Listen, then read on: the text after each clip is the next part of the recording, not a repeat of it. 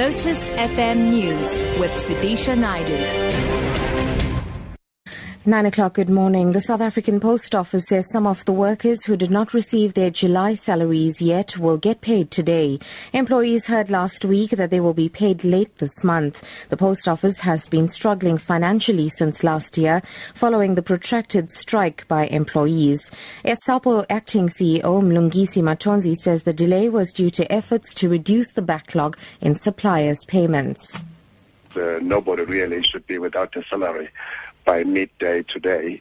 Uh, the approach was that we wanted to prioritize the um, bargaining unit employees, uh, of which the bulk were paid on Saturday as, as per the norm.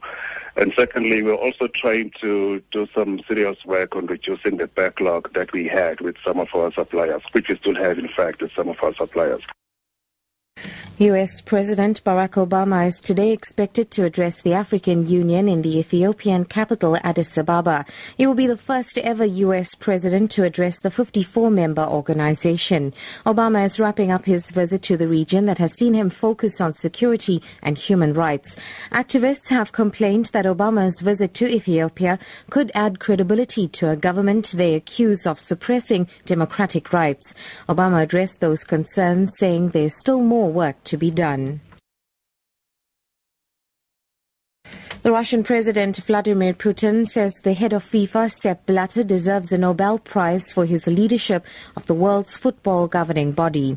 Speaking to a Swiss broadcaster, Putin said he didn't believe Blatter was personally involved in any corruption that may have taken place at FIFA. The BBC's Warren Bull reports. Vladimir Putin said he considered that people like Sepp Blatter or the heads of organizations such as the Olympics deserved the Nobel Prize. The Russian leader noted that the United States had failed to secure the 2022 World Cup while its ally England lost out to Russia over 2018.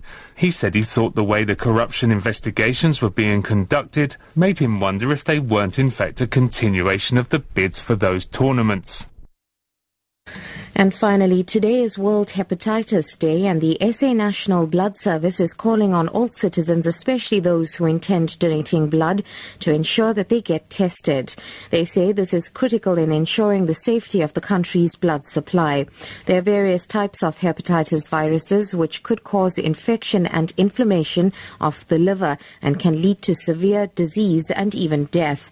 Hepatitis can have limited symptoms such as jaundice, a yellow discoloration of the skin and poor appetite.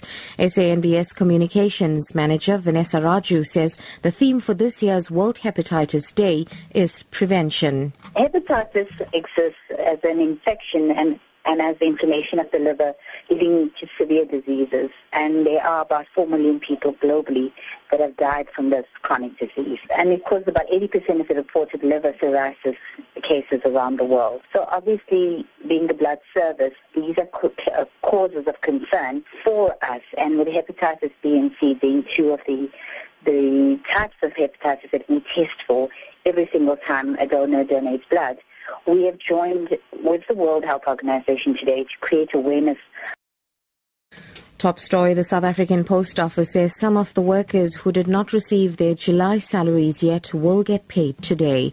I'm Sudisha Naidu for Lotus FM News. I'll be back at 10.